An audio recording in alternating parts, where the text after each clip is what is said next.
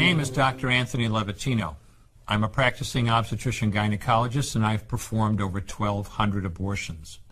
Today I'm going to describe a first trimester surgical abortion called suction D&C, dilatation and curettage. This is the most frequently performed abortion and is used typically from 5 to 13 weeks of pregnancy. After administering anesthesia, the abortionist uses a speculum like this. This is placed inside the vagina and opened using this screw on the side, allowing the abortionist to see the cervix, the entrance to the uterus. The cervix acts as a gate that stays closed for the duration of pregnancy, protecting the baby until it is ready for birth.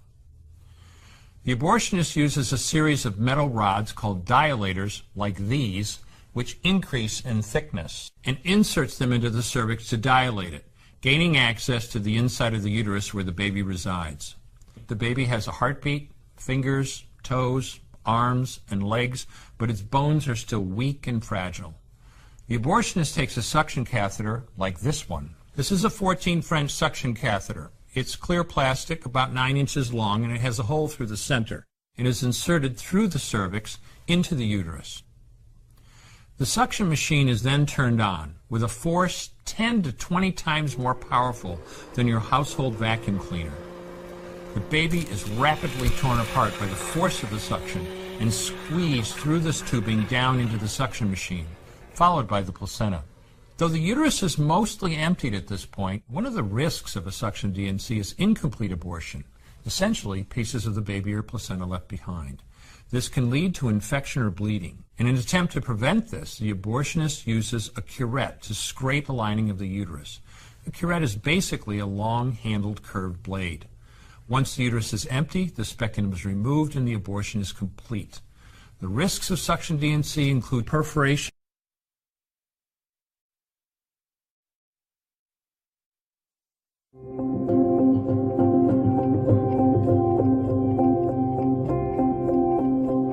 My name is Dr. Anthony Levitino. I'm a practicing obstetrician gynecologist and I've performed over 1,200 abortions. Today I'm going to describe a second trimester surgical abortion called dilatation and evacuation, or D&E. A D&E is performed between 13 and 24 weeks of pregnancy.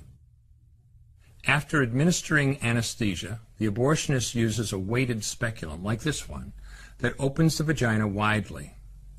Because second trimester babies are so large, this greater access facilitates a late-term abortion. Late-term abortion requires that the cervix be prepared 24 to 48 hours in advance with laminaria.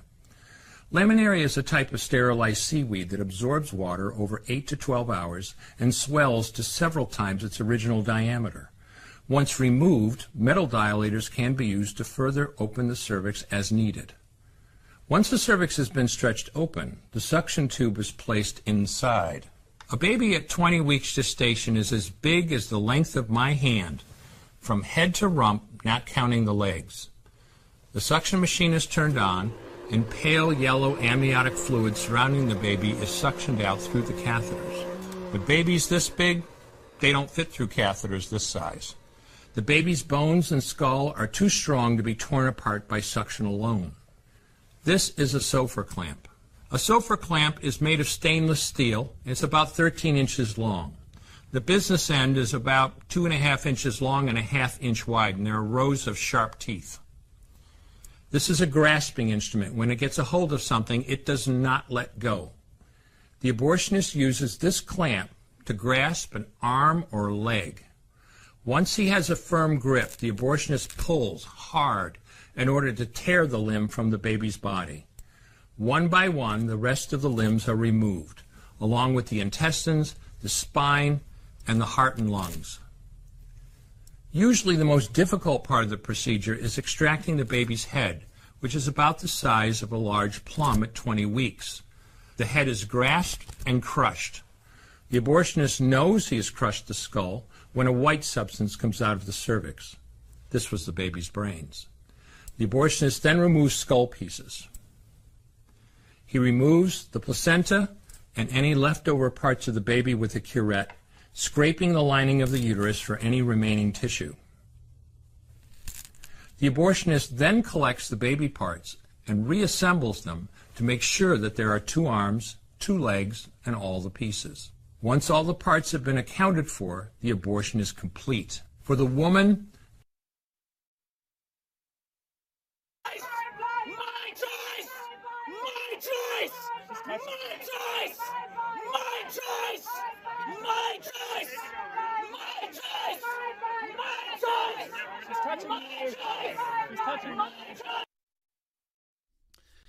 Bonsoir à tous et bienvenue dans ce nouvel épisode du rendez-vous de la rédaction. De la réaction. Je vous préviens, l'émission de ce soir, chers amis, sera très dense. Dans une première partie, nous traiterons de la question de l'avortement aux États-Unis, puisque, comme vous le savez, nous avons une heureuse nouvelle, puisque l'avortement est interdit d'ores et déjà sur toute une partie du territoire américain. Et dans une deuxième partie, nous traiterons de la douloureuse mais nécessaire question de l'invalidité du sacrement de l'ordre conciliaire. Je vous l'ai dit, chers amis, cette émission sera extrêmement dense. Je vous demande de faire l'effort, d'une part, de l'écouter jusqu'au bout, et euh, d'autre part, euh, je vous demanderai euh, au maximum de la partager. Vous avez le pouvoir de donner une résonance euh, à la vérité. Profitez-en, ma foi. Utilisez ce pouvoir. Alors, avant de faire, avant de rentrer dans le vif du sujet, comme vous le savez, nous faisons quelques petites annonces pour agréger la qualité française. Alors, vous connaissez mon refrain.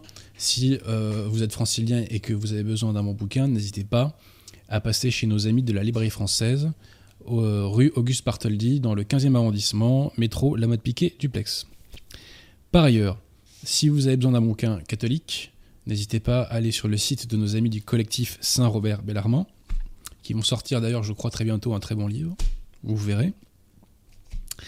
Euh, et puis aussi, ben, n'hésitez pas à aller sur les chaînes YouTube amies, hein, celle de Pascal, euh, celle de Jean-Noël Toubon, euh, euh, celle voilà, de Emmanuel les catholiques, le Centurion romain, etc.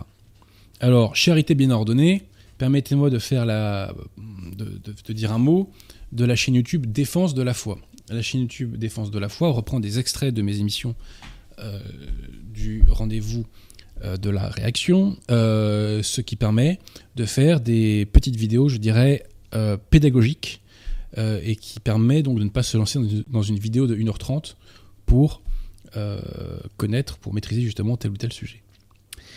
Euh, Allez-y, euh, nous allons bientôt atteindre les 1000 abonnés symb- symboliques. Euh, donc, euh, ma foi, euh. Donnez-nous ce petit coup de pouce et puis surtout visionnez et partagez un maximum. Encore une fois, vous avez le pouvoir de diffuser la vérité, il ne faut pas vous en priver.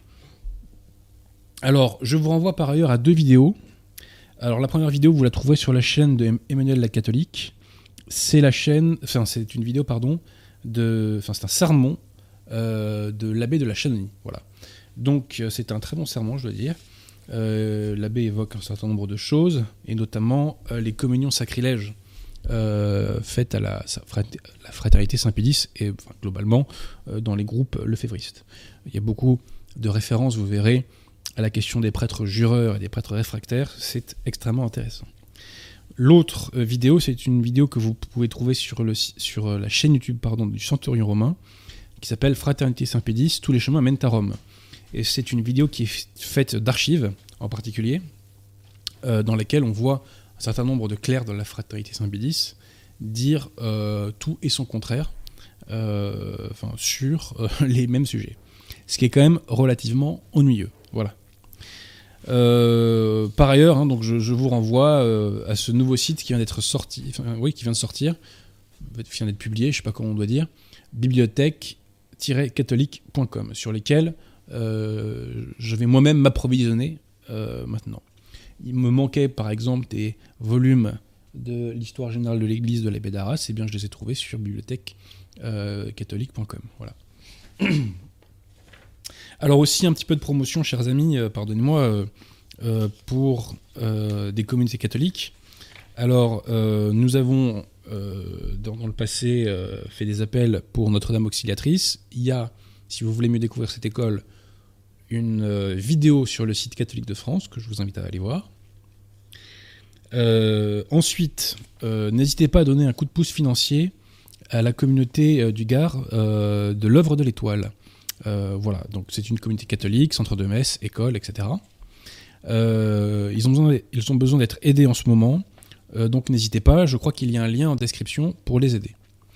Enfin, je vous invite à aider donc le projet d'école Saint-Joseph, qui s'établira donc dans la commune de Pierre, c'est à 50 minutes de Paris en train, c'est près de Rambouillet de Chartres. Lors du lancement du projet, euh, l'école ira de la moyenne section de maternelle au CM2, et les années à venir, on se développera, euh, je dirais, euh, de la petite section au collège. Voilà, donc c'est une école catholique avec des enseignantes expérimentées et la vie de l'école sera rythmée, bien entendu, par la vie catholique. Il y a en description deux liens. Il y a un lien euh, Hello Asso, je crois, et il y a un autre lien. Alors, l'école a besoin, enfin, le projet a besoin d'une part de soutien financier et d'autre part euh, d'inscription. Donc, euh, avis aux parents intéressés qui ont besoin, enfin, qui cherchent une école pour leurs enfants. N'hésitez pas euh, à vous renseigner donc pour le projet d'établissement Saint-Joseph. Voilà. Je pense que j'ai tout dit pour les annonces. Euh, nous allons pouvoir commencer euh, avec le premier sujet du jour. Alors, comme vous le savez, chers amis, hein, euh, il y a près de deux semaines de cela, la Cour suprême aux États-Unis a révoqué l'arrêt Roe versus Wade qui obligeait les États à autoriser l'avortement. À la suite de cette décision, toute une série d'États a interdit l'avortement sur leur territoire. J'ai jugé important de revenir sur cet événement, notamment parce qu'on n'a pas souvent l'occasion de parler de bonnes nouvelles, et parce que, chers amis, ces derniers temps, on n'a pas beaucoup vu la révolution reculer. Hein, on l'a parfois vu stopper sa marche, mais on l'a très peu vu reculer. Donc de ce point de vue-là, c'est une décision qui est vraiment historique.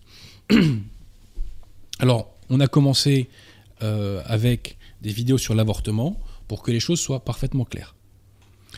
Faisons quelques petits rappels. Premier rappel, l'avortement est un assassinat. Si, comme les gauchistes nous le disent, l'avortement ce n'est que la destruction de cellules ou d'un morceau de chair, pourquoi être contre? Non, nous sommes contre l'avortement parce que l'avortement c'est un assassinat. Par voie de conséquence, deuxième rappel, aucune femme n'a le droit de tuer son enfant. Quelle que soit sa situation, même si elle est en situation de détresse ou d'injustice, aucune femme n'a le droit de tuer son enfant. Et j'ajoute qu'aucun homme n'a le droit d'inciter une femme à tuer son enfant, et la société n'a pas le droit d'inciter les femmes à tuer leurs enfants.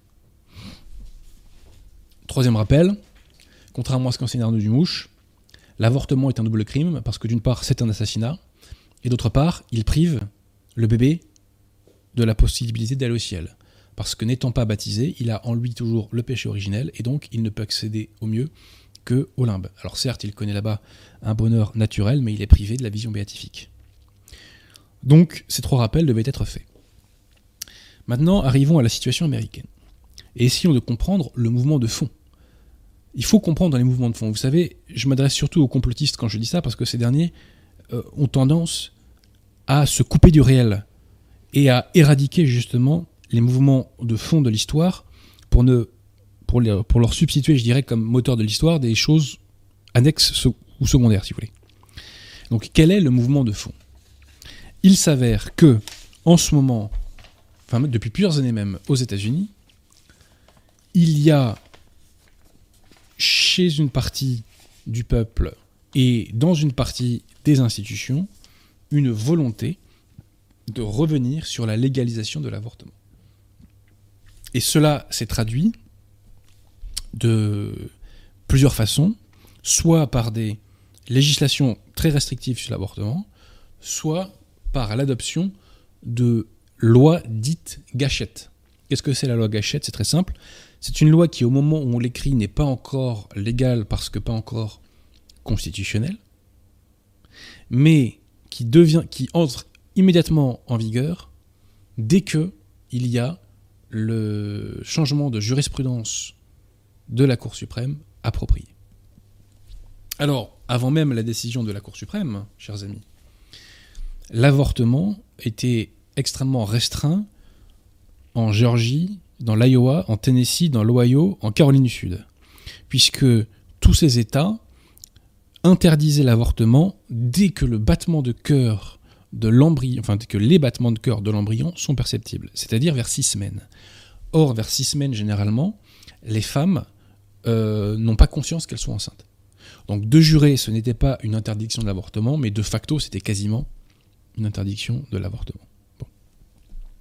Alors, en septembre 2019, en Alabama, est adoptée une loi, encore une fois extrêmement restrictive en matière d'avortement, y compris pour les cas d'inceste et de viol. Et cette loi prévoit une peine de 10 à 99 ans de prison pour les médecins qui pratiquent l'avortement. Sauf en cas d'urgence vitale pour la mère ou d'anomalie létale du fœtus. La gouverneure de cet État d'Alabama avait déclaré à l'époque Toute vie est un cadeau sacré de Dieu. En septembre 2021, au Texas, est adoptée une loi qui, elle aussi, donc interdit l'avortement après six semaines dès que sont perceptibles les battements du cœur de l'embryon. Et ce qui est intéressant, c'est qu'à l'époque, la Cour suprême a refusé de suspendre ce texte de loi. Le 10 mars 2022 dans l'Arkansas, enfin le 9 mars pardon 2022 dans l'Arkansas, euh, a été adoptée une loi pareille qui n'autorise l'IVG qu'en cas de danger de mort pour la mère. Commentaire du journal d'extrême gauche La Croix. Contestée devant les tribunaux, cette loi sera sans doute invalidée. Mais la stratégie consiste à porter l'avortement devant la justice jusqu'à la Cour suprême si possible. Le 29 mars, c'est au tour du Kentucky d'adopter une loi restrictive. Alors là, par contre, c'est 15 semaines après, après euh, le début de la grossesse. Euh, ensuite, le 3 mai 2022, l'Oklahoma donc s'ajoute à la liste des États qui restreignent au maximum la possibilité d'avortement. Et le 28 avril, euh, le gouverneur de l'Oklahoma déclarait ceci Je représente la totalité des 4 millions d'habitants de l'Oklahoma qui, de manière écrasante, veulent protéger les enfants à naître. Plus loin, je veux que l'Oklahoma devienne l'État le plus pro-vie dans le pays. Dans l'Utah, cette fois-ci, en juin, est adoptée une loi qui oblige les pères biologiques à assumer la moitié des coûts liés à la grossesse. Et donc, y compris euh, les coûts potentiels de l'avortement. Mais, lorsque le père manifeste son refus de l'avortement, eh bien, euh, il est dispensé de payer euh, les coûts liés à cet avortement. Donc là, on le voit, chers amis, aux États-Unis, il y a un mouvement de fond à la fois du peuple et des institutions, enfin d'une partie du peuple en tout cas et d'une partie des institutions, contre l'avortement. Et ça c'est fondamental, chers amis, retenez-le. C'est-à-dire que les institutions, quoi qu'on en dise, sont l'émanation du peuple. Macron a été réélu parce que les Français ont globalement validé la dictature sanitaire. Point. Dans certains dom Marine Le Pen a fait des scores astronomiques parce que ces populations-là ne voulaient pas de la dictature sanitaire. elles ont sanctionné Macron. Le peuple français n'a pas sanctionné Macron. Donc, la décision de la Cour suprême s'inscrit dans ce mouvement contre l'avortement. Alors, dissipons l'équivoque, la Cour suprême n'a pas interdit l'avortement, simplement elle a renvoyé aux États la charge de légiférer sur le sujet. Comment la décision est-elle motivée? C'est fort simple. Citons un juge, Samuel Alito, qui nous dit ceci. La Constitution ne fait aucune référence à l'avortement et aucun de ses articles ne protège implicitement ce droit. Le juge Clarence Thomas surenchérit en disant que ce raisonnement peut s'appliquer également euh, pour le sujet de la contraception, pour, le sujet de la, de la dépénalisation des relations euh, homosexuelles, pardon, et euh, pour le mariage homosexuel. Donc, citation. Par exemple, si la Constitution ne protège pas explicitement le droit à la contraception, son accès n'a pas à être garanti au niveau fédéral. Joe Biden réagit. Le juge Alors Joe Biden qui se dit catholique, hein, officiellement. Hein. Le juge Thomas a explicitement appelé à reconsidérer le droit à l'égalité du mariage, le droit des couples à faire leur choix en matière de contraception. C'est une voie extrêmement dangereuse sur laquelle la Cour nous entraîne. L'ONU a également condamné la décision de la Cour suprême, ce qui démontre que l'ONU est une institution révolutionnaire. Alors, certains États ont déjà fait savoir qu'ils continueraient de garantir l'avortement. Les États de Californie, l'Oregon, Washington et le New Jersey. Alors, donc, dans un communiqué euh, commun, euh, les intéressés nous disent que euh, donc y a un engagement pour défendre l'accès aux soins de la santé reproductive. Ah bon? La mise à mort des enfants a un rapport avec la santé reproductive. Je l'ignorais. Bref, donc les États de la côte, enfin des côtes est et ouest, ont annoncé qu'ils allaient garantir l'avortement. Mais, et ça c'est la bonne nouvelle, plusieurs États ont fait savoir que eux allaient interdire l'avortement. Alors le premier à l'avoir interdit, eh bien c'est le Missouri. Le procureur général du Missouri donc a annoncé que euh, le, Missouri est le premier État à interdire euh, l'avortement. C'est un jour monumental pour le caractère sacré de la vie, déclare Eric Schmidt. L'Oklahoma, dont nous avons parlé, donc très naturellement a interdit l'avortement. Citation de Kevin Stitt, pardon, le gouverneur. J'espère que le reste de l'Amérique suivra l'exemple de l'Oklahoma. Le peuple de l'Oklahoma a décidé par l'intermédiaire de ses dirigeants élus, et le gouverneur a signé une loi rendant l'avortement illégal dans l'État de l'Oklahoma. C'est magnifique. À partir du moment de la conception. Alors, sauf dans le cas où il faut sauver la vie de la mère. Ensuite, dans le Dakota, euh, Dakota du Sud, euh, donc le, gouverneur, euh, enfin la gouverneure républicaine Christine Noem a annoncé le SIC au titre d'une lagachette, l'avortement était interdit. Alors, quelles sont la liste des États qui ont d'ores et déjà interdit l'avortement? Donc, vraiment, saluons-les. L'Utah, l'Oklahoma, le Dakota du Sud, le Dakota du Nord, le Wisconsin, l'Idaho, le Missouri, l'Arkansas, le Kentucky, l'Alabama, euh, euh, le Mississippi et la Virginie occidentale. La Louisiane est proche de le faire également.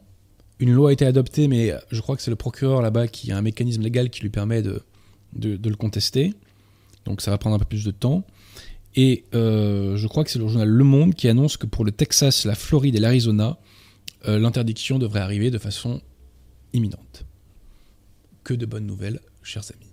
Et que de vies sauvées car l'avortement a fait 63 millions de morts aux États-Unis. 63 millions de morts. C'est monstrueux. Alors en France, eh bien ça ne vous a pas échappé, en France, euh, la majorité présidentielle et globalement les grands partis euh, se sont prononcés en faveur euh, de l'inscription de l'avortement dans notre Constitution. Et à la pointe de ce combat, nous retrouvons Madame Aurore Berger, qui nous dit ceci au sujet de la, décision de la Cour suprême américaine. C'est catastrophique pour les femmes dans le monde. Donc là, on voit qu'il y a euh, un problème, si vous voulez. C'est-à-dire que l'avortement, l'interdiction de l'avortement, par définition, va sauver la vie de millions de femmes. Donc on ne peut pas sauver la vie de millions de femmes et dire que c'est catastrophique pour elles. Ça n'a aucun sens. Si on interdisait l'avortement en France, on sauverait chaque année la vie de 100 000 femmes. Vous vous rendez compte? Alors par ailleurs, Aurore Berger nous dit euh, une femme meurt toutes les 9 minutes parce qu'un avortement était mal pratiqué. Mais Madame Berger raison de plus pour ne pas pratiquer l'avortement. Comme ça, zéro femme mourront euh, d'un avortement mal pratiqué.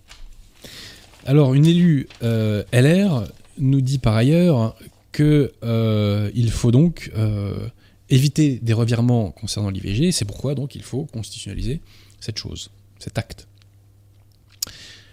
La révolution se défend et elle veut canoniser, elle veut institutionnaliser ces entre guillemets acquis. Et à cet égard, j'ai le devoir, chers amis, de dénoncer à ce micro un gauchiste totalement décomplexé, qui le 28 juin, a écrit ceci sur Twitter. Aucun mouvement politique sérieux ne remet en cause en France la loi Veille, virgule, acquis à protéger. Pierre de Tirmont, qui est ce gauchiste? Un certain Jordan Bardella. Alors, monsieur Bardella, si aucun mouvement politique en France ne remet en cause la loi Veille, c'est qu'il n'y a aucun parti politique en France qui est sérieux. Parce que ça veut dire qu'aucun mouvement politique en France ne souhaite restaurer la démographie française, la natalité française si vous préférez. Ensuite, vous nous dites que c'est un acquis à protéger. Effectivement, c'est un acquis de la révolution. Mais attention, monsieur Bardella, le multiculturalisme est aussi un acquis de la révolution. Donc si vous commencez à défendre un acquis de la révolution, vous n'allez pas vous arrêter de les défendre. Il faudra aller au bout de la logique, car enfin, peut-on avoir mai 68 sans l'immigration de masse? La réponse est non. Pourquoi? Les Français n'auraient jamais accepté l'afro-islamisation du territoire s'ils étaient restés une nation catholique. Les Français n'auraient jamais accepté l'islamisation du territoire si au préalable, ils n'avaient pas donné dans ce nihilisme révolutionnaire. Et les Français n'auraient jamais accepté d'être remplacés s'ils avaient voulu continuer à être ce qu'ils étaient, à savoir la nation catholique, fille aînée de l'Église. On ne peut pas restaurer la France sans restaurer l'âme de la France. Et ces acquis révolutionnaires sont contraires à l'âme de la France.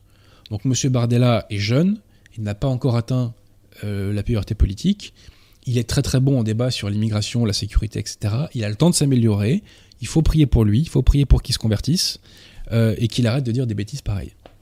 Alors bien entendu, euh, dans son sillon, une autre gauchiste extrêmement dangereuse hein, a tweeté ceci. le RN n'a jamais attenté aux droits des femmes à recourir à l'IVG. Qui a écrit ça? Madame Le Pen. Il n'y a pas de quoi se vanter, Madame Le Pen. Il n'y a pas de quoi se vanter. Euh, refuser qu'une femme prenne la décision de tuer son enfant, hein, ce n'est pas attenter aux droits des femmes par ailleurs.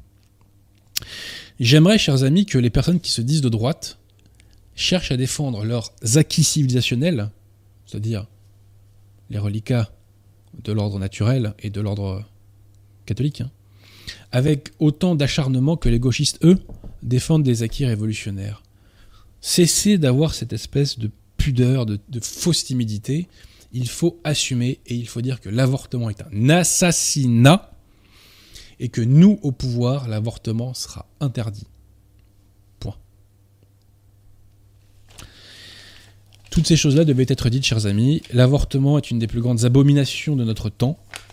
Et euh, on ne peut pas rester indifférent à cela. Et d'ailleurs, tiens, à ce sujet, a-t-on entendu M. Bergoglio se féliciter de la décision non seulement de la Cour suprême, mais euh, se féliciter de tous ces États qui, un à un, ont interdit l'avortement. L'a-t-on entendu?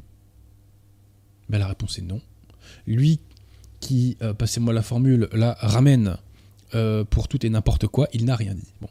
Alors, en parlant de Bergoglio, vous savez qu'il a pris une lettre apostolique il y a peu. Enfin, qu'il a fait une lettre apostolique il y a peu. Et dans cette lettre, il nous dit clairement qu'il veut liquider la messe catholique, qu'il veut l'éradiquer de la surface de la terre. Il nous le dit clairement. Je m'explique. La messe est le renouvellement non sanglant du sacrifice propitiatoire de la croix. Et l'enseignement de l'Église est donc que le prêtre est un sacrificateur.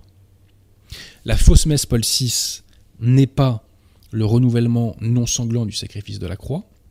Si l'on s'en fie à l'institution généraliste de 1969 et à celui de 1970, la fausse messe Paul VI est une assemblée présidée par un prêtre pour célébrer un mémorial. Donc d'un côté, nous avons un prêtre qui est un sacrificateur dans le cadre de la messe catholique, et de l'autre côté, nous avons un clerc qui est un simple président d'assemblée dans le cadre de la fausse messe Paul VI. Or, dans son document, dans sa nouvelle lettre apostolique, Bergoglio ne cesse d'insister sur le rôle de président du clerc. Aucune allusion n'est faite à son rôle de sacrificateur. C'est donc que Bergoglio ne conçoit pas que le prêtre puisse être autre chose. C'est donc qu'il ne conçoit pas qu'il puisse être un sacrificateur. C'est donc qu'il ne conçoit pas qu'un prêtre puisse dire la messe. Car qui dit messe dit sacrifice propitiatoire et dit sacrificateur quelques petits extraits au point 36 du document. Hein, on nous dit donc les ministres qui président l'Assemblée, en parlant de la messe. Hein. Point 51, les ministres ordonnés qui exercent le service de la présidence. Euh, au point 54, on nous dit que le vrai célébrant, c'est l'Assemblée, ce n'est pas le prêtre qui n'est qu'un simple président. Au point 56, on dit le prêtre aussi est formé par le fait qu'il préside l'assemblée qu'il célèbre.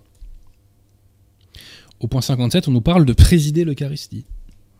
Et au point 59, on nous parle de la possibilité donc d'exercer leur ministère de présidence de l'assemblée eucharistique. Donc on le voit, le prêtre, selon Bergoglio, n'est pas un sacrificateur. Et en signifiant que le prêtre n'est pas un sacrificateur, Bergoglio nous confirme son souhait d'éradiquer la messe catholique. Pierre Tirmont, nous allons en arriver au sujet radioactif. Il est temps, chers amis, de parler de la question ô combien fondamentale, douloureuse, douloureuse certes, mais ô combien fondamentale, de l'invalidité du sacrement de l'ordre conciliaire. Il y a longtemps que je souhaitais revenir sur ce sujet euh, en profondeur. Euh, l'élément qui a déclenché mon intervention de ce soir à ce sujet, c'est le visionnage d'une vidéo de l'abbé Laguéry, dans laquelle celui-ci, avec, bon, je dis pas avec un peu de condescendance, mais bon, avec un, disons qu'il a un ton très sûr de lui. Euh, et dans cette vidéo, vous disais-je, donc l'abbé Laguéry se porte garant de la validité du sacrement de l'ordre conciliaire. Il s'en porte garant tout en accusant de mauvaise foi ceux qui, eux, contestent la validité de ce pseudo-sacrement. Alors, chers amis, si vous voulez avoir une vision aussi exhaustive que possible de, de cette question de l'invalidité du sacrement de l'ordre, je vous renvoie aux travaux du comité Rore Scientifica. Pierre Tirmont, nous mettrons en description le, lien de Rore Scientifica, on a oublié de le faire tout à l'heure. Il faudra qu'on y pense avant de partir. Donc, allez lire, chers amis, les travaux de Rore Scientifica. Vous allez voir que j'ai utilisé ce soir une partie des documents euh, qu'ils ont euh, produits. Mon propos de ce soir sera divisé en deux axes simples. Le premier axe consistera à démontrer l'invalidité du sacrement de l'ordre magistère en main, je dis bien magistère en main, le magistère est notre seule arme, si je puis dire. Et le deuxième axe, ce sera la réfutation des justifications de, la validité de ce sacrement par Montini Paul VI, par Dombot, Dombot qui est le créateur en commission de ce faux sacrement, par les dominicains d'Avrier euh, et par l'abbé Laguéry. Parce que les dominicains d'Avrier ont commis cet ouvrage, donc sont-ils évêques, dans lesquels ils défendent euh, la validité de ce sacrement. Et là, euh, chers dominicains, je dire, je n'ai aucun doute quant à votre capacité de faire le bien, euh, puisque bon, je connais des gens qui ont leurs enfants dans vos établissements et qui m'en disent le plus grand bien. Mais la justice exige de dire que ce livre est un crime. Pourquoi? Parce que ce livre cherche à couvrir l'un des plus grands attentats jamais commis contre l'Église et contre les âmes. Je ne sais pas si Jean Calvin et Martin Luther ont fait autant de mal que Montigny Paul VI et Dombot. Je ne sais pas. Bref, commençons par le commencement et démontrons, euh, magistère en main, l'invalidité du sacrement de l'ordre de l'ordre chez le Novus Ordo, bien entendu. Alors, je, ne vais développer ce soir que la question de la consécration épiscopale. C'est la plus importante, puisque pas d'évêque égale pas de prêtre égale pas d'église. Le sacrement de l'ordre, c'est le sacrement par lequel un évêque ordonne un laïc prêtre, et c'est le sacrement par lequel un évêque sacre un ordinant qui est un prêtre, évêque. Donc on est vraiment au cœur de la constitution divine de l'Église. La question est fondamentale parce que si le sacrement de l'ordre chez les conciliaires est invalide, cela signifie que leurs évêques ne sont pas des évêques, et ça signifie que leurs prêtres ne sont pas des prêtres catholiques. Les communautés ecclésiastiques, par exemple, ne sont pas validement ordonnées comme nous allons le voir. La soutane ne fait pas forcément le, prêtre. Hein. Alors, tout sacrement, chers amis, est constitué de trois choses. D'une matière, d'une forme et euh, de l'intention du ministre. On considère, enfin l'Église considère que l'intention du ministre euh, est euh, constituée à partir du moment où le prêtre, enfin le ministre, a exécuter ce que l'Église attend de lui concernant la matière et la forme du sacrement. Léon XIII le rappelle dans Apostolica Curae. Quelle est la forme du sacrement de l'ordre? La forme du sacrement de l'ordre, c'est l'imposition des mains de l'évêque sur l'ordinant. Euh, pardon, ça c'est la matière, excusez-moi. Ça, c'est la matière du sacrement de l'ordre, c'est la fatigue, pardonnez-moi, c'est l'imposition des mains. Quelle est la forme du sacrement de l'ordre? Pie XII le définit infailliblement dans sa constitution apostolique Sacramentum Ordinis du 30 novembre 1947. Le sacrement, la forme pardon, du sacrement de l'ordre, ce sont les paroles de la préface. Autrement dit, ce sont les paroles de la prière consécratoire que l'évêque dit lorsqu'il impose les mains.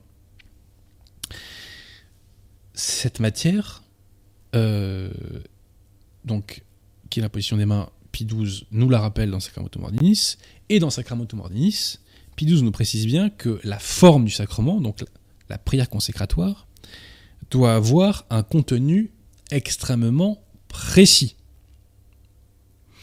Pie XII nous dit que les paroles de la prière consécratoire doivent signifier d'une façon univoque, et cet adjectif est capital ce soir, chers amis, univoque. Ces paroles doivent signifier de façon univoque les effets sacramentels, à savoir le pouvoir d'ordre et la grâce de l'Esprit Saint. Cela signifie que les paroles de la prière consécratoire doivent bien indiquer qu'est communiqué l'épiscopat, et ces paroles euh, de la prière consécratoire doivent aussi bien indiquer la communication à l'ordinant de la grâce du Saint-Esprit. Donc Pie XII nous le dit, la prière consécratoire doit bien indiquer que l'évêque communique à l'ordinant, d'une part l'épiscopat, et d'autre part la grâce du Saint-Esprit. Léon XIII dans Apostolique à Couré précise que s'il manque un de ces deux éléments dans la prière consécratoire, le sacrement de l'ordre est invalide. C'est pourquoi l'ordre anglican est invalide. Le sacrement de l'ordre anglican ne précisait que recevoir le Saint-Esprit. Donc il était indiqué, il était mentionné que l'on communiquait le Saint-Esprit, mais il n'était pas indiqué que l'on communiquait l'épiscopat. Et comme il n'est pas indiqué que l'épiscopat est communiqué, le sacrement est invalide. Cette émission est aussi un hommage à Léon XIII et à XII qui nous ont sauvés hein, sur ce sujet. Ils nous ont permis d'y voir clair. Alors par ailleurs, XII nous facilite aussi les choses, puisqu'il rappelle la forme en usage dans l'Église catholique depuis le 5e siècle, au moins. Euh, donc il nous met la formule en latin, et cette formule en latin en français donne ceci. Donc c'est les formules de la prière consécratoire, hein, donc de la forme du sacrement.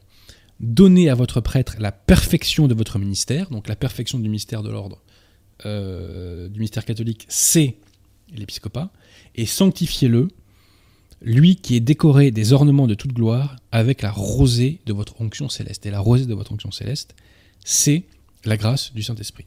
Donc il y a bien ces deux choses euh, qu'il faut communiquer dans le cadre de cette prière consécratoire, donc épiscopat et grâce du Saint-Esprit. Je martèle là-dessus, chers amis, mais c'est fondamental. Maintenant, nous allons comparer les exigences infaillibles du magistère avec la prière consécratoire créée par Dombot notamment et le Père Lécuyer et que Paul VI a consacré dans sa pseudo-constitution apostolique du 18 juin 1968, date prémonitoire si je puis dire, euh, qui s'appelle Romani Pontificalis. Pierre de est-ce que vous pouvez afficher à l'écran cette prière consécratoire de Paul VI, la V1. On va la lire ensemble, chers amis, et cette prière consécratoire est valide si elle indique clairement, de façon univoque, la communication d'une part de l'épiscopat, donc en tant qu'ordre, en tant que fonction, et d'autre part, la communication de la grâce, du Saint-Esprit. Alors on va la lire ensemble. Ça, je répète, hein, ça c'est euh, le Pontificalis Romani de Paul VI, 18 juin 68. Envoie maintenant sur cet élu la puissance qui vient de toi, l'Esprit souverain que tu as donné à Jésus-Christ, ton Fils bien-aimé, et que lui-même a donné à ses apôtres, qui ont fondé l'Église en tout lieu, comme ton sanctuaire, pour qu'on te rende gloire et qu'on loue incessamment ton nom. Est-il fait mention, dans cette prière consécratoire, de la communication de l'épiscopat? La réponse est négative.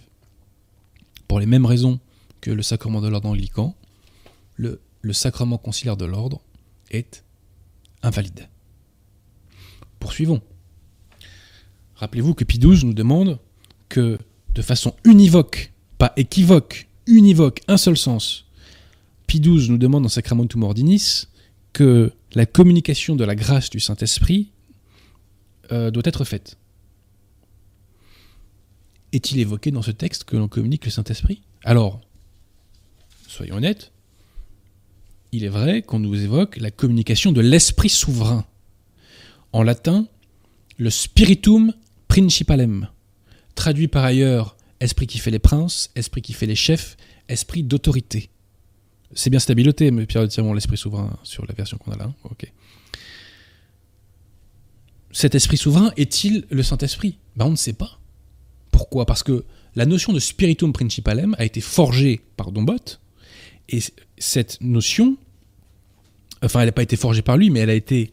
Euh, enfin, je crois même qu'elle. c'est bien possible qu'elle ait été forgée par lui. Mais en toute cette cause, elle n'existait pas dans l'enseignement de l'Église avant que on la mette dans Pontificalis Romani, qui n'aime pas l'enseignement de l'Église d'ailleurs, mais celui de la secte conciliaire. Donc, ça peut vouloir dire communication du Saint-Esprit, oui, mais ça peut aussi vouloir dire autre chose. Donc, deuxième motif d'invalidité de ce sacrement, c'est que la communication du Saint-Esprit n'est pas clairement euh, signifiée. Donc, ce sacrement est invalide et nous l'avons démontré magistère en main. Il est invalide parce que l'Église enseigne que la forme du sacrement de l'ordre est une prière consécratoire qui doit indiquer la communication à l'ordinant de l'épiscopat et de la grâce du Saint-Esprit, dans le rite Paul VI, dans le, dans le rite Montini Paul VI, il n'est pas fait mention de la communication de l'épiscopat. Et du reste, la grâce du Saint-Esprit, si jamais elle est présente, elle n'est présente, enfin sa communication n'est évoquée que de façon équivoque. Le débat est clos. Alors comment Paul VI, Montini, et avant lui Dombot, et après eux les Dominicains d'Evrier et l'abbé Laguérie, justifie-t-il la validité de ce sacrement? Alors lisons le Pontificalis Romani de Paul VI. Celui-ci nous dit que pour faire sa prière consécratoire, on a jugé bon de recourir parmi les sources anciennes, parmi les sources anciennes pardon, à la prière consécratoire qu'on trouve dans la tradition apostolique d'Hippolyte de Rome, écrit au début du IIIe siècle, et qui, par une grande, et qui pour une grande partie est encore observée dans la liturgie de l'ordination chez les Coptes et chez les Syriens occidentaux, c'est-à-dire les Maronites. Paul VI nous dit là deux choses. Il nous dit premièrement, on s'est basé sur un texte qui s'appelle la tradition apostolique Rome. Et deuxième chose, nous dit-il, ceci est encore observé chez les Coptes et chez les Maronites. Tout cela est-il exact? Vous me voyez venir. La réponse est bien entendu non. Mais on ne va pas se contenter de le dire, nous allons le démontrer. Alors d'abord, penchons-nous sur ce fameux document qui est la, tradition apostolique d'Hippolyte de Rome. Alors pour être aussi complet que possible sur cette question, je vous renvoie encore, chers amis, euh, aux travaux de Rore Santifica. Hein. Alors, cette tradition apostolique d'Hippolyte de Rome, qu'est-ce que c'est? Est-ce que c'est un texte antique dont nous connaîtrions parfaitement le texte enfin le, oui, euh, nous connaîtrions parfaitement le contenu, parce qu'on aurait retrouvé l'original Pas du tout. La tradition apostolique d'Hippolyte de Rome, c'est une reconstitution qui est faite à partir de plusieurs textes qu'on a retrouvés à gauche à droite et qui sont en plusieurs langues différentes. Alors je vous ai renvoyé à Res Scientifica, mais je ne veux pas qu'on m'accuse de citer des sources de parti pris. Alors pour vous présenter ce texte de la tradition apostolique d'Hippolyte de Rome, eh bien, je vais vous lire un texte écrit par un clerc conciliaire, Jean-Claude Pompanon, qui a écrit aux éditions François-Xavier de Guibert un livre qui s'appelle Le Sacrement de l'Ordre. La citation est à la page 100. Donc écoutons-le nous présenter la tradition apostolique d'Hippolyte de Rome, à partir de laquelle on a créé ce faux sacrement Paul VI. D'une compilation canonique en usage à Alexandrie, les critiques Schwartz et Connolly, donc un luthérien et un anglican, ça commence bien, ont extrait un ensemble de documents archaïques qu'ils identifient, pas qui est, hein, qu'ils identifient. Donc on identifie des documents trouvés à gauche à droite avec la tradition apostolique d'Hippolyte de Rome. Donc deux points, un écrit perdu depuis l'Antiquité, mentionné avec d'autres œuvres d'Hippolyte dans une inscription trouvée à Rome sur le socle d'une statue du IIIe siècle. Le texte publié dans les sciences chrétiennes est donc la reconstitution d'un rituel dont l'original est perdu, mais que l'on croit deviner derrière de nombreux documents parallèles et visiblement apparentés.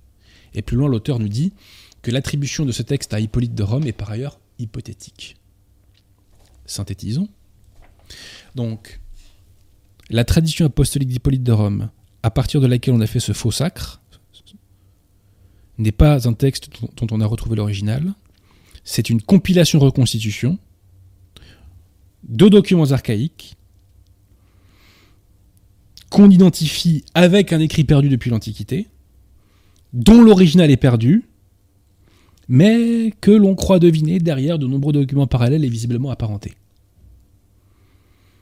Et qui en outre est mentionné sur le socle d'une statue au IIIe siècle. D'une statue. Est-ce que c'est sérieux? On est en train de nous dire que la constitution divine de l'Église repose sur des conjonctures, repose sur des hypothèses, repose sur du conditionnel. Est-il sérieux de euh, fonder un texte aussi indispensable à la survie de l'Église qu'est celui de la forme du sacrement de l'ordre, sur la base d'un texte reconstitué retrouvé sur le socle d'une statue dont l'original est perdu, dont l'auteur est inconnu. Mais on est dans un monde de fous. Comment peut-on croire ça sérieusement? Il faut être totalement inconscient et aveuglé pour donner du crédit à tout cela. Je crains que les gens qui adhèrent à cela vraiment soient aveuglés. Il n'y a pas d'autre explication. La simple existence de ce document est douteuse. Et comme on dit en théologie, euh, le doute invalide. D'ailleurs, des universitaires ont appelé ce document le document X. On n'est même pas sûr de son existence. Et on a fondé, soi-disant, la forme du sacrement de l'ordre chez les conciliaires sur la base d'un document dont on n'est même pas sûr de l'existence. Ça laisse sans voix. Alors donc, ce document dont on n'est même pas sûr qu'il ait un jour existé, est-il observé, comme Paul VI nous le dit, mais comme aussi les dominicains d'Avril nous le disent, dans les rites coptes et maronites?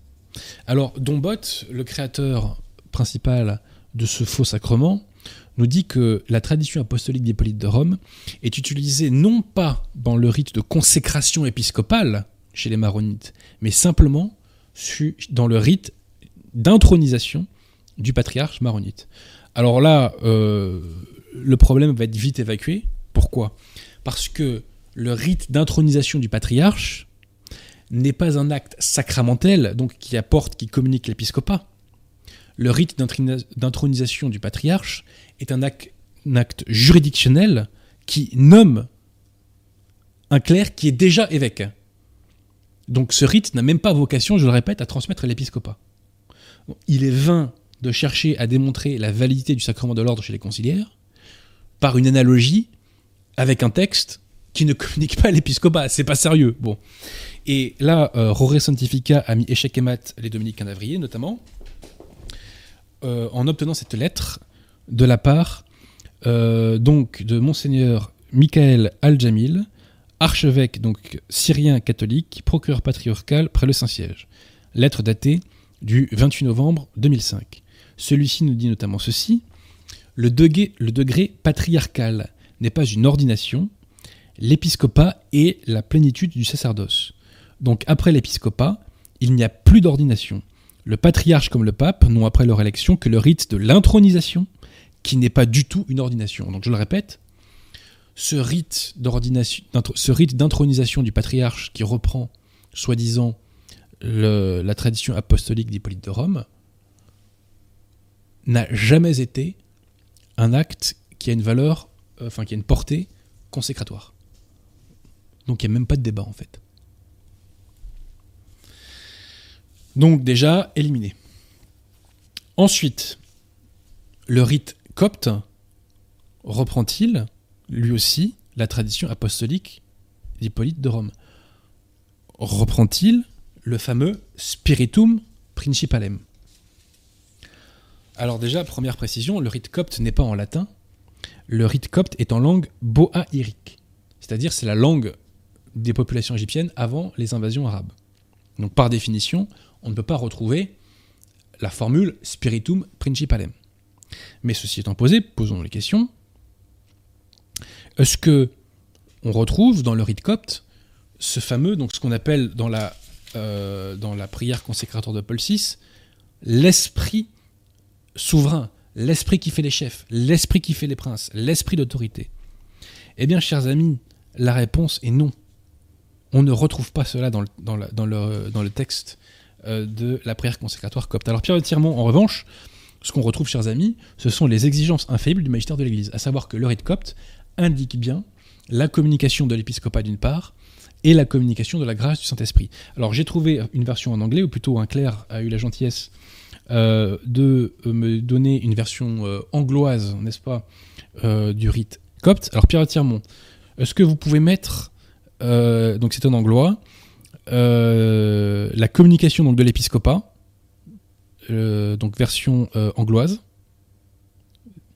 Je crois que c'est la page 5. Voilà, donc vous voyez, to provide clergy according to his command. Donc ça, ça veut dire donc fournir un clergé à l'Église. Et les dominicains d'Avrier ont traduit d'ailleurs en français euh, ce passage-là, et eux-mêmes reconnaissent qu'il s'agit donc de la communication de l'épiscopat, puisque euh, ce qui est communiqué, c'est le pouvoir de l'évêque de faire des prêtres, d'ordonner des prêtres. Donc, citation en François, qu'il ait le pouvoir, donc l'évêque, de, constituer des clercs selon son commandement pour le sanctuaire, etc. Donc on voit l'une des deux conditions rappelées par Pie XII relative donc à la prière consécratoire, et là, la communication de l'épiscopat. Et ensuite, Pierre de est-ce que vous pouvez mettre euh, le passage euh, du rite copte concernant la communication du Saint-Esprit? Voilà, donc là on voit, hein, euh, je crois qu'ils disent que to give the Holy Spirit, je crois, quelque chose comme ça.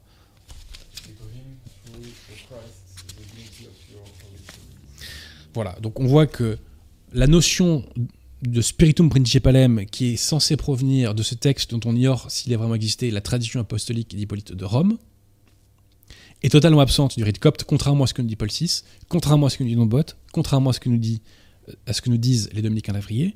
Et en revanche, on retrouve dans ce rite copte, bien entendu, les conditions euh, indispensables pour que le sacrement de l'ordre euh, soit valide, conditions euh, qui nous sont rappelés infailliblement, enfin qui sont définis infailliblement par Pie XII dans Sacramentum Mornis. Alors, pour terminer sur cette fameuse tradition apostolique des Plites de Rome, je tombe sur cette lettre de Louis Bouillet du 14 avril 1966. Qui est Louis Bouillet? Louis Bouillet est un personnage central dans l'histoire de la secte conciliaire parce que c'est lui, enfin c'est l'un des créateurs de la fausse messe Paul VI. Et dans une lettre donc du 14 avril 1966, il nous dit donc qu'il est à craindre qu'une révision euh, entreprise sous de tels auspices au sujet donc de la refonte du sacrement de l'ordre conciliaire ne suscite dans moins de 20 ans la risée des savants. Tout ça pour vous dire à quel point est bidon cette tradition apostolique des polites de Rome. Même le créateur de la fausse messe vous le dit. Que demander de plus Alors, restons un peu, chers amis, sur la contradiction qui nous est portée, qui est portée aux catholiques, par les dominicains d'Avrier, par les lefévristes, qui viennent au secours de la secte conciliaire. Je le constate en le déplorant. Les intéressés nous disent, d'abord, euh, enfin, pourquoi valide-t-il d'abord, euh, en, premier lieu, pardon, le, le sacrement Paul VI C'est parce que ils sont tombés sur une édition du Denzinger dans lequel, dans le rite copte, est utilisée la formule Spiritum Principalem. Or, manque de chance pour eux, cette édition a une traduction défectueuse. Je cite, pour soutenir mon propos, l'article de Don Emmanuel Lannes, un bénédictin, qui a fait un article en 1960 qui s'appelle L'Orient syrien. Et il nous dit ceci Notons d'abord que cette étude doit être faite sur le texte Boaïrique, les diverses versions latines utilisées par le Denzinger étant sujettes à caution. Note de bas de page. Denzinger se base sur une version faite par Scholz et donne en note les variantes de Kircher et d'Assemani et de plus celle de Renaudot pour l'ordination de l'évêque. La traduction de Scholz contient de gros contresens.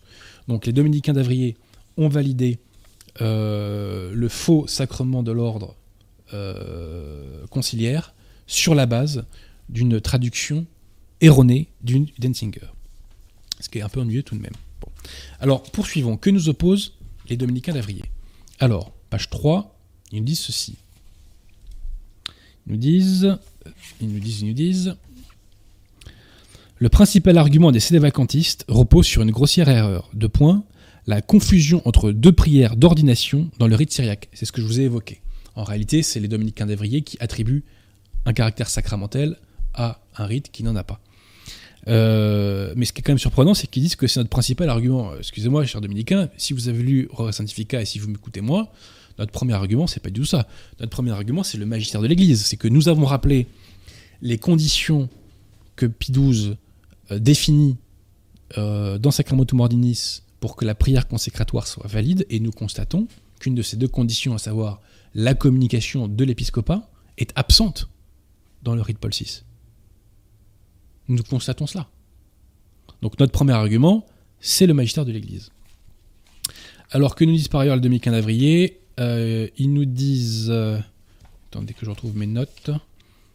Ah oui, alors ils nous disent dans des pages 71, là c'est un peu succulent, il faut le reconnaître, que le rite donc d'intronisation du patriarche maronite avait malgré tout un caractère consécratoire parce que on avait pour habitude de choisir non pas un évêque pour introniser donc le patriarche maronite, mais un simple, prêtre. Ceci est factuellement faux, et cela nous est rappelé par toujours euh, l'archevêque euh, syrien catholique, procureur patriarcal pour le Saint-Siège, euh, donc monseigneur Michael Al-Jamil. Il nous dit ceci il est arrivé une seule fois le 24 avril 1802 qu'un prêtre fut élu patriarche d'Antioche les Syriens catholiques. Il fut sacré évêque le 4 mai 1802, puis à la fin de son sacré épiscopal, fut tout de suite intronisé patriarche. Donc on voit qu'il y a eu deux cérémonies différentes.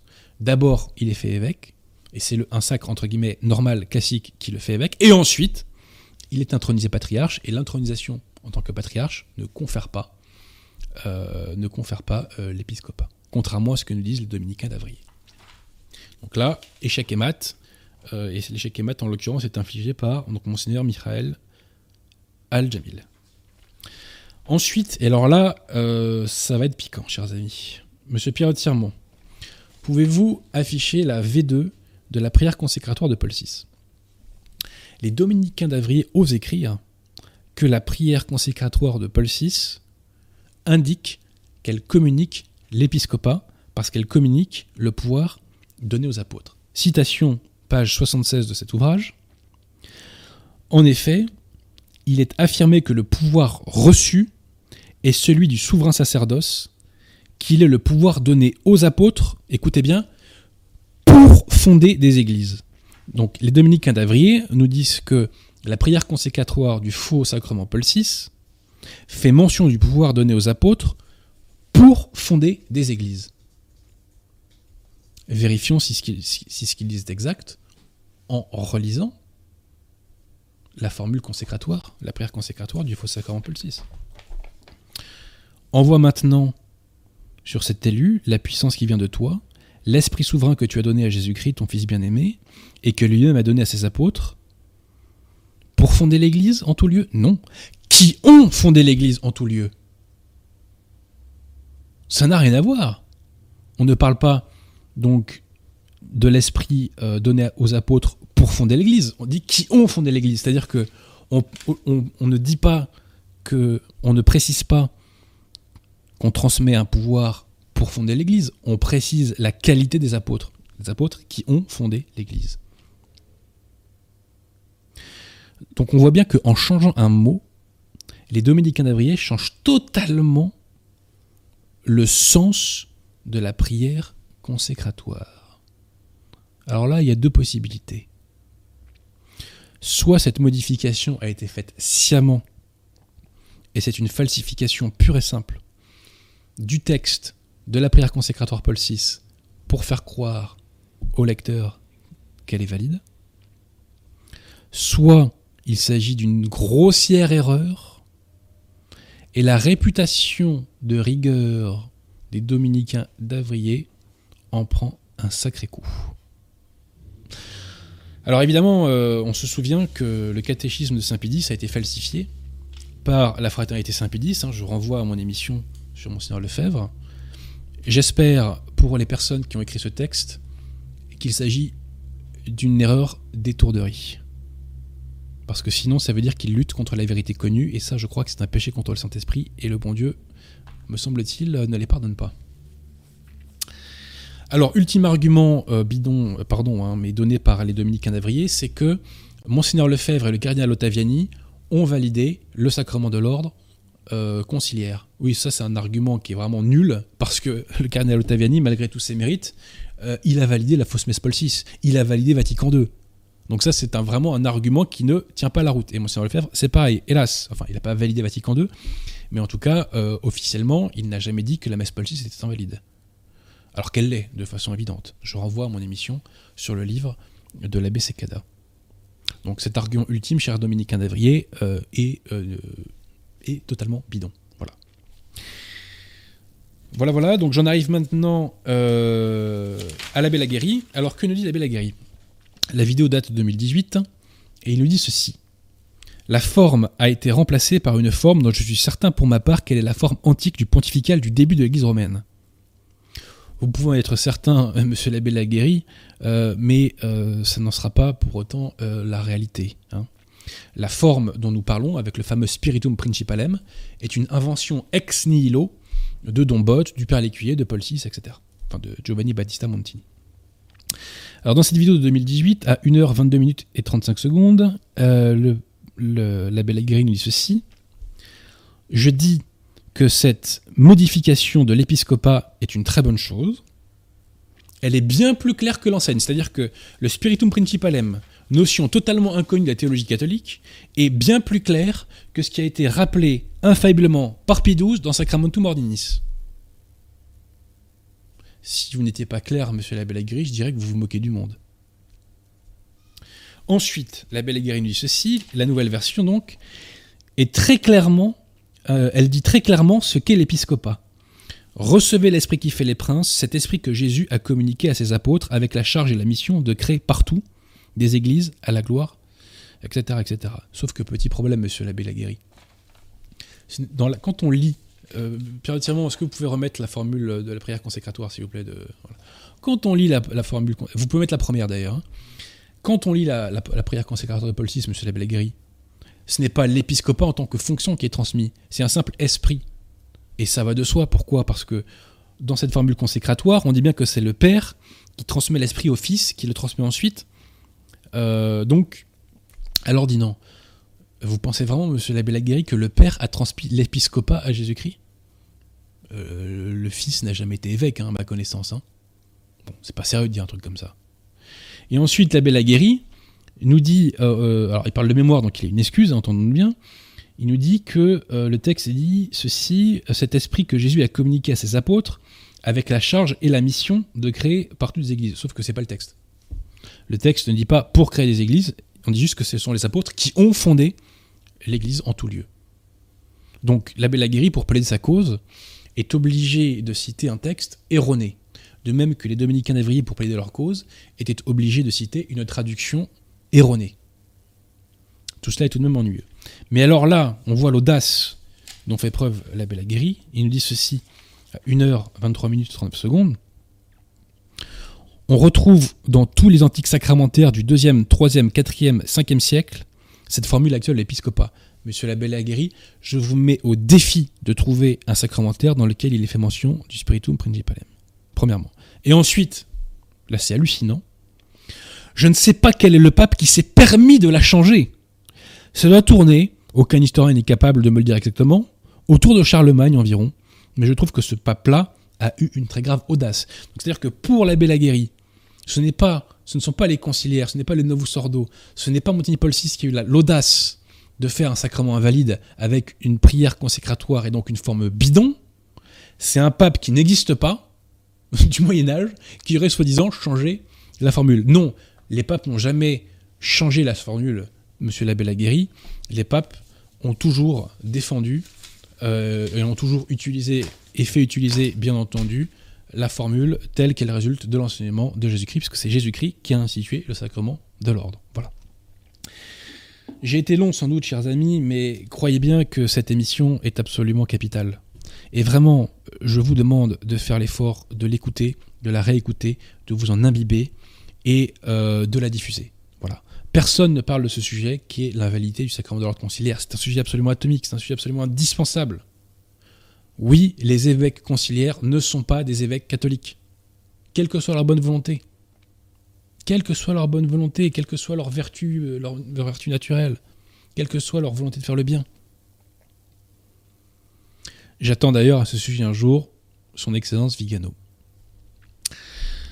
Voilà, bah écoutez, euh, le sacrement de l'ordre conciliaire est invalide, chers amis. Il est invalide parce que la forme de ce sacrement n'indique pas, contrairement donc, à ce que Pie XII nous rappelle en Sacramentum Ordinis, la communication de l'épiscopat. La situation est cataclysmique, mais tels sont les faits. Voilà. Donc Pierre de Tirmont, euh, à tout hasard, est-ce qu'il y a des questions? Oui, déjà nous remercions Anne-Marie Longo pour son don. Nous, remercions, François Yves qui rejoint les donateurs réguliers de Radio Athéna et qui nous demande quelqu'un sait si Adrien a déjà parlé de l'acceptation pacifique universelle d'un pape? Euh, Oui, j'en ai parlé dans mon émission où je présente mon ouvrage que vous voyez là-bas, Apologie de la papauté, parce que ça c'est un faux dogme des conciliaires. C'est-à-dire que les conciliaires savent très bien qu'ils ne peuvent plus nous contrer sur la question de la contradiction entre le magistère de l'Église et l'enseignement conciliaire. Donc ils nous disent Paul VI a été universellement accepté, donc il est pape. Sauf que ça, ça n'existe pas, c'est un faux dogme, ça n'a jamais été enseigné par l'Église catholique, et je démontre dans mon ouvrage Apologie de la papauté qu'à plusieurs reprises dans l'histoire de l'Église, des usurpateurs, pas des antipapes, hein, des usurpateurs qui étaient officiellement papes seuls ont été universellement acceptés par l'Église. Un certain nombre d'entre eux, Benoît IX, Christophore, euh, j'ai plus tous les noms en tête, mais tout ça c'est dans l'apologie de la papauté, chers amis, si ça vous intéresse, allez-y. Mais bref, donc l'acceptation universelle de l'Église, ça n'existe pas, c'est un faux dogme, c'est une invention conciliaire, et en particulier, je crois d'ailleurs, du cardinal Journet, cardinal avec des guillemets. hein. Et euh, pour en savoir plus, je vous renvoie, chers amis, à mon émission où je présente mon livre Apologie de la papauté, émission qui par ailleurs a fait un gros bide. Donc voilà. Euh, Joseph Bale demandait est-ce que tu pensais à la dernière lettre Desiderio Desideravi J'en ai parlé, sauf que l'intéressé euh, ne devait pas être là au moment Oui, de, parlé. euh, où j'en ai parlé, tout à fait. Euh, alors, Trait d'Union demande quand ton livre sur la franc-maçonnerie dans l'église sera disponible. Euh, euh, le mois prochain, si la Providence le veut, et, ou le permet. Ça marche. Il y a eu un débat tout au long de la- l'émission, mais pas de questions particulières. Eh bien écoutez, je pense que j'étais assez long. Donc, euh, s'il n'y a pas de questions, on va, on va s'arrêter là, Pierre Tirement. hein. Donc, mon prochain bouquin, comme je vous l'ai dit, ce sera sur l'infiltration de l'Église. hein. Mhm. Euh, sortira avec un peu de chance le mois prochain. Donc, infiltration et modernisme, hein, ça sera le sujet euh, principal de cet ouvrage. Euh, qui exceptionnellement sortira chez nos amis du collectif Saint-Robert Bellarmin. C'est aussi une façon de les remercier hein, pour euh, tout le bon boulot qu'ils font maintenant depuis plusieurs années et à ces milliers de livres euh, catholiques qu'ils ont, je dirais, euh, répandus dans toute la France. Voilà. Donc, le sacrement de l'ordre chez les conciliaires est invalide. J'invite les dominicains d'Avry à me répondre. J'invite l'abbé Laguerre à me répondre. J'invite les communautés ecclésiastiques qui ne sont pas validement ordonnés. hein. Les prêtres ecclésiastiques ne sont pas prêtres, ils ne sont pas validement ordonnés, chers amis. hein. Ne vous faites pas avoir. Je les invite à me répondre. J'invite les conciliaires de base à me répondre. Euh, je suis à l'écoute. Si par extraordinaire je m'étais trompé et de vous à moi, euh, bon courage pour le démontrer, euh, je ferai amende honorable. Mais de la même manière que on n'a jamais accepté de débattre à la loyale face à Rho Scientifica sur ce sujet, eh bien, on ne trouvera jamais un contradicteur pour débattre avec moi à la loyale sur ce sujet-là. Ça fait maintenant plusieurs années que je recherche un contradicteur lefévriste. J'en trouve pas. Euh, les se dégonflent. Et chez les conciliaires, bah, j'ai trouvé M. Dumouche qui débat avec moi. Bon, voilà. Bref, bah écoutez, s'il n'y a pas de questions supplémentaires, Pierre Tirmont, euh, franchement, on va pas faire de zèle. hein. Euh, cette émission est suffisamment dense. Et vraiment, je, vraiment, je vous le demande, chers amis, euh, écoutez-la, réécoutez-la, en particulier la deuxième partie, et diffusez-la un maximum. Vous avez le pouvoir de diffuser la vérité, il faut pas se priver. Allez-y. Voilà. Allez voir aussi hein, les, euh, les chaînes amies et soutenez la chaîne YouTube Défense de la foi. Soutenez-la, visionnez et partagez à fond. Nous sommes, entre guillemets, shadowbannés. Euh, le système se défend, c'est normal. Il étouffe notre voix. Euh, par contre, ça, c'est bien dommage. Donc, vous avez la force, la possibilité de contrecarrer cela. Ma foi, n'hésitez pas. Donc, euh, vous connaissez la routine aussi un pouce bleu, commentaire, etc. Voilà. Remercions aussi, chers amis, Pierre de Tirmont, parce que sans lui, il n'y aurait pas toutes ces émissions-là. hein. donc, remercions Pierre de Tirmont pour la technique. Euh, et voilà. Bonsoir à tous, et je vous dis au mois prochain.